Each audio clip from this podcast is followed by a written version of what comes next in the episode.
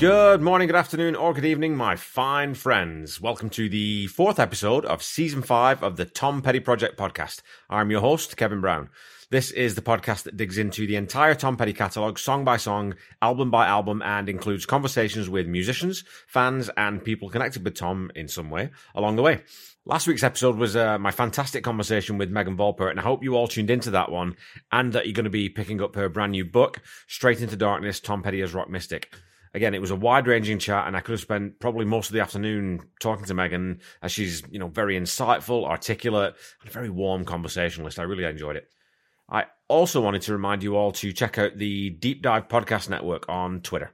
You'll find podcasts dedicated to bands like Aerosmith, Iron Maiden, Uriah Heep, Lynyrd Skynyrd, and many, many more. Um, the two shows I've really become hooked on, though, are And the Podcast Will Rock and In the Lap of the Pods, uh, which cover Van Halen and Queen, respectively. So go check those guys out on Twitter because they are fantastic and very, very funny. Um, I also have some Queen related news coming in the next few weeks, so listen out for that. One last quick note um, before we get into things. Um, I have set up uh, some merchandise on my website. So if you go to tompettyproject.com and go click on the, the store link at the top or click on the image of the merchandise, you can go see some of the uh, the t-shirt designs that I've, I've drawn up. So again, a quick note on that. I, have tried to do designs that are, you know, inspired by Tom's art or stories about Tom or, you know, those types of things without really, I, I certainly don't want to infringe on, on any copyright. So I'm, I'm staying away from images of Tom and directly quoting, you know, too many chunks of lyrics, that kind of stuff. So go take a look. Um, if you want to buy one of those, I've sold a few already and people have been very nice in, in their feedback about those designs. So go check that out. Again, I'm not making any money from the sale of these uh, t-shirts or any of the merchandise. Any money that I do make uh, will go to music MusiCares to support artists and musicians who, you know, people are still struggling coming out of COVID, and musicians struggle generally because we underfund and undervalue the arts uh, these days. So all the money will go to MusiCares, and um, yeah, I'll be looking for more ideas for t-shirts, and more will be coming out in the next few weeks, few months. So keep checking back; there might be something fun and interesting that you enjoy. Anyway, back to the music. Uh, today's episode looks at the third track from Long After Dark, "Deliver Me," uh, and as always, go give the song a listen before we get started.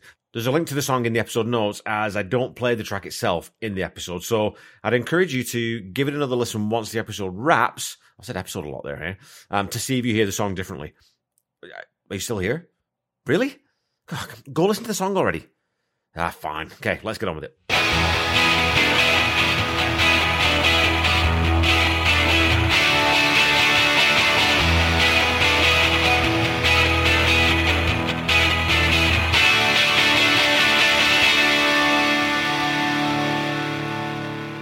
In Paul Zollo's excellent book, Conversations with Tom Petty, the song only has a single short question and response. Paul mentions that he likes the chorus, and Tom says, Yeah, I like that one. We played that one quite a bit during that period. It was fun. Cue me heading over to setlist.fm to find out whether the song was a staple on the Long After Dark tour and maybe even beyond. Now imagine my surprise when the website lists only two instances of the song actually being played. I'm pretty sure I read or heard somewhere that the band kept meticulous records of their set list, so I hope that someday those are released in some format so those big old stats nerds can waste, you know, innumerable hours poring over them and running all sorts of dreary calculations. I'd do it anyway. Um, it would be surprising if Tom's memory was off on this, but it's also quite a surprise that the setlist website would be so far wrong.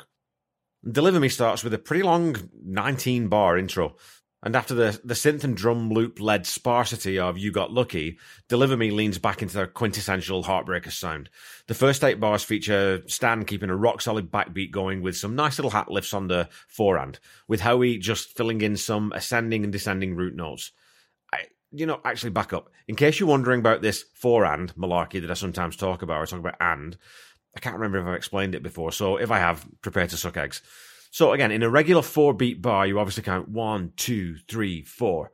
Now, if you fill in the gaps between those beats with the word and, so one and two and three and four and, you end up with spaces where you'll often find a lot of percussive gold. And the hat lift is that sound you hear when the hi hat is opened and then closed. So in this intro, you'll hear it open on the and and close on the one. I'm just slightly ahead of it sometimes. Um, it just fills in the beat a little and makes it um, slightly more interesting. I really like the way the two guitars are working off one another in that opening eight bars on those big meaty chords, and they're doing it very, very simply.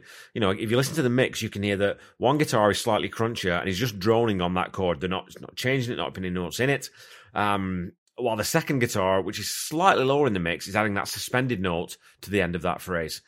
So it's a super simple little intro riff, and after the first four bars of it, you get that nice broken piano chord, which leads into a big organ swell into that second part of the intro where we get the main chord progression and Mike's slide guitar solo, which is capped off with some harmonics. And curiously, this might be the first time I've really heard Mike use harmonics in this way, though I might have to go back now and check. It might also be the first time in the catalogue that the song starts with a solo. The verses follow the same chord pattern with the instrumentation dropped off in the mix and the guitars fairly muted. Howie's bass is simply sitting on the root notes, and Benmont is mixed way down on those deep organ notes, swelling back up into the chorus where he brings the piano back in. After a standard eight bars, we get that one extra four count that leads us into that chorus and Stan's, you know, whip crack snare sound on the fill. I love the way snare sounds on this song. And you also get a fantastic big floor tom push after the lines take this chance, bum bum, take this dream, bum bum. You know, so it just gives it that big meatiness. I also love how the vocal is double tracked on the first two bars of each four in the chorus. So deliver me, deliver me, and take this chance, take this dream. So Tom's singing that twice. He's singing the same lines, and it really makes those lines pop without using the harmony. Tom just uses slightly different voicings to get the contrast that he's looking for. Coming back out of the chorus, we don't get that extra bar, but the song goes straight back into that intro riff with Benmont again adding those broken piano chords and the organ swells. This section is only four bars this time instead of eight, heading into that second verse. The drums, bass, and guitar are played pretty much exactly the same way in that second verse as they were in the first, but now we get Benmont filling in more of that space with both organ and piano um, fills. The count is the same back out of this verse, with Howie adding in a really nice major key arpeggio sliding into that second chorus, where Benmont is again higher in the mix. So again, the chorus goes through again, and to this point, we're getting a solid, if somewhat unremarkable Tom Petty rocker. It's nicely constructed, perfectly arranged as always, and it's hitting that groove really nicely. But, you know, it sounds a lot like a lot of the things that were on Hard Promises and on Damn the Torpedoes. So, where's the bridge going to take us? Well, I'm going to put this out there right now. This might be my favorite middle eight on any album up to maybe Full Moon Fever, I would say. Yeah, that's how good I think this section is it takes a pretty sneaky right turn straight away if you listen by adding a two beat bar at the end to lead into that first part of the bridge. So instead of one, two, three, four, one, two, three, four bridge, you get one, two, three, four, one, two, one, two, three, four bridge.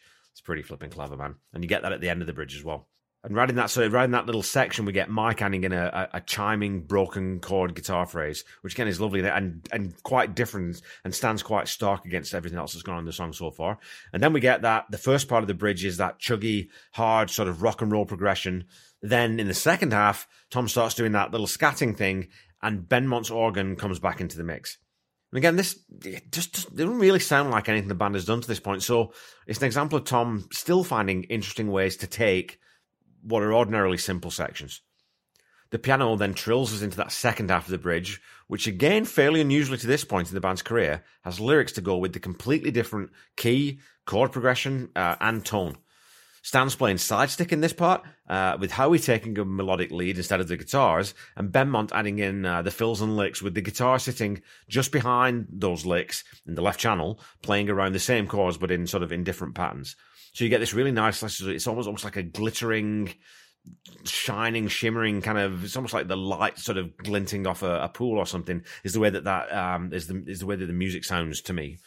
Um, and Tom takes the edge right off his voice during this section too, uh, and we fear the first sort of beginnings of what his tone would go on to sound like on later records with songs like Angel Dream. It's really clean, buttery smooth, and it's got that tone that, that brings the pace and tempo of the song back down as much as the musical change does. I'll tell you, boys and girls, this guy is simply one of the best vocalists I've ever listened to. You know, in terms of his choice of phrasing and style. Maybe he doesn't have the power of uh, of a Chris Cornell or a Freddie Mercury, but the way he sings songs and the precision with which he makes those decisions, I think, is pretty much peerless. So we then get that big push back out into the chorus as the volume builds, the guitars come back in, and Stan starts hitting those floor toms again.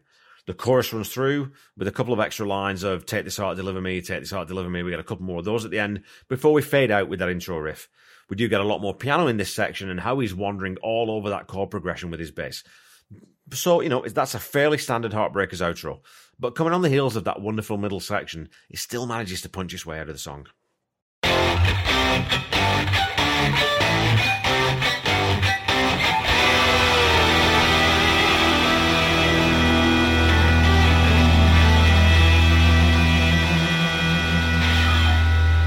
Alrighty, it's time for, oh, you know what it's time for, don't you? It's time for some petty trivia. Um, your question from last week, well, not last week, actually, the week before, uh, was this. In 1988, Tom sang backing vocals on Joni Mitchell's Dancing Clown from the album Chalk Mark in a Rainstorm. But I asked you to tell me who was the other iconic 80s rocker who also appeared on the song? The answer is Billy Idol. This was a weird little cameo appearance from Tom that I, I, stumbled across while digging around looking for something else, and I wondered if anyone else was aware of it. That's why I asked it. Um, apparently, Joni Mitchell had heard Billy Idol singing his version of the R&B ballad "To Be a Lover." Great song if you've never heard that one. It's a really good track and, and another excellent live track. Um, she felt that he captured the spirit of the song and brought to it the, the fresh energy and spirit of rock and roll. His vocals were recorded a few days after the Grammys in 1987, and if later after that, Tom would record his cameo on the song. I'll leave a link to that song in the episode notes, and you know, you'll see Tom's contributions immediately. They're pretty obvious, even though they're fairly minimal, and it's Tom in full on character mode. He's singing from a character. So, your question for this week is this Of the 16 Heartbreakers and solo albums, two contain three songs with the word you in the title. So which two albums are they? And to make this a little bit easier or a little bit more interesting, I'm going to start making these questions multiple choice, I think. And then I'll post those on Twitter too so that we can see what people think. So, two albums have three songs with the word you in the title. Is the answer A, You're Gonna Get It and Long After Dark? B, Full Moon Fever and Hypnotic Eye? C, Echo and The Last DJ? Or D, Wildflowers and Hard Promises? So head over to Twitter on Friday, and I'm going to post a poll up there, and we'll see what you guys think.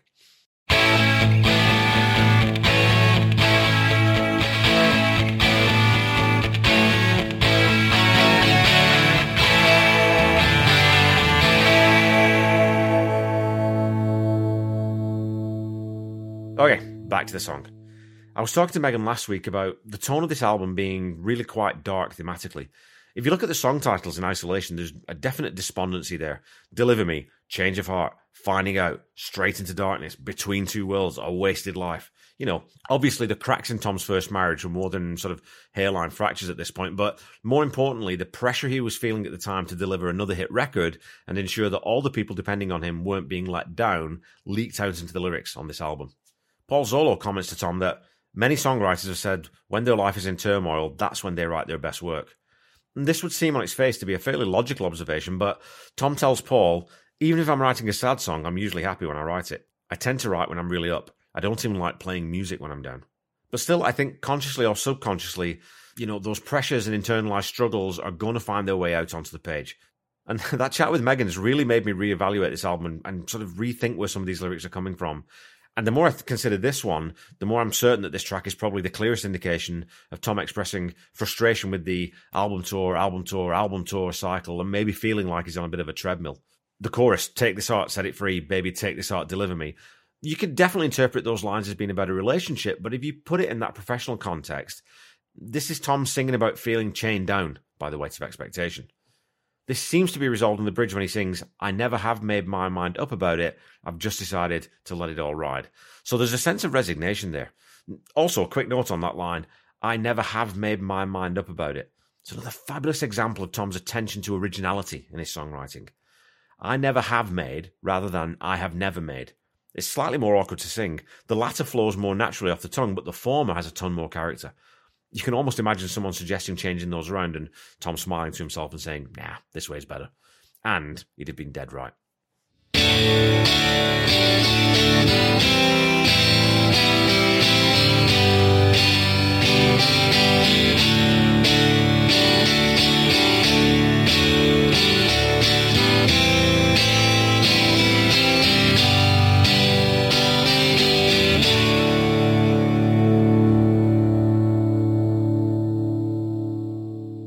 Okay, folks, that's all for this week. Deliver Me is a pretty straight up tempo rocker that doesn't stretch itself too far, but is really well arranged and really well performed. It's most definitely elevated, though, well, for me at least, by that fantastic bridge. And it's one of those sneaky Tom Petty tracks that really sort of burrows its way down into your brain and sits there playing itself in the back of your mind. It definitely follows a trusted template, and because of that, I think it might be slightly overlooked in the catalogue. I also think that for a lot of bands, this could have been a decent single to release, but the Heartbreakers wouldn't release four singles from an album for another five years. It is worth noting, though, that, you know, while the bridge brings that sort of fantastic freshness to the song, overall, I would say that it feels like a, a pretty standard Iovine era Heartbreakers track and doesn't really blow your brains out, you know. Um, I'm sure some people absolutely love this track, and it might have some people, it's probably even their favorite track. But, you know, with all those things considered, I'm going to give Deliver Me a rock solid 7 out of 10. Um, please remember to continue to support humanitarian efforts in the Ukraine. Um, I would urge you to do that if you have the means and continue to do so if you've been doing it already, as I keep saying. Um, as always, I've added a link to the Red Cross donation page in the episode notes, and I will keep doing that. The Tom Petty Project, as I said off the top, is a very proud member of the Deep Dive Podcast Network. So if you like nerding out over your favorite bands, go check them out on Twitter at Deep Dive Podnet and see if there's a podcast dedicated to any of your other favorite artists. Don't forget to follow me on Facebook and Instagram at The Tom Petty Project and on Twitter at Tom Petty Project. And of course, you can find me on YouTube as always. So go follow, like, and subscribe as applicable. Again, if you have the chance and you have the time, a review or a rating will be wonderful. If not, you know what? If you just want to listen to the podcast, that's fantastic too. Uh, the Tom Petty Project is not affiliated with the Tom Petty Estate in any way. And when you're looking for Tom's music, please visit the official YouTube channel first to try to find what you're looking for uh, and go to tompetty.com for official merchandise. Don't forget to check my website um, for Tom Petty Project merchandise, which again, all the funds for that will be going to uh, MusiCares. So I'm not making any dollars off that. Uh, don't forget to go check out the Tom Petty Nation and Tom Petty Fans Forever groups on Facebook if you're not already a member. Um, they're excellent fan communities and you will enjoy hanging out there. So until we meet again next week, keep listening to and sharing Tom's music. Try to be kind. Try to say I love you to someone at least once a day. Stay safe and healthy, and I'll be back with you next week to dig into the penultimate track from side one of Long After Dark, the marvelous Change of Heart. Bye bye.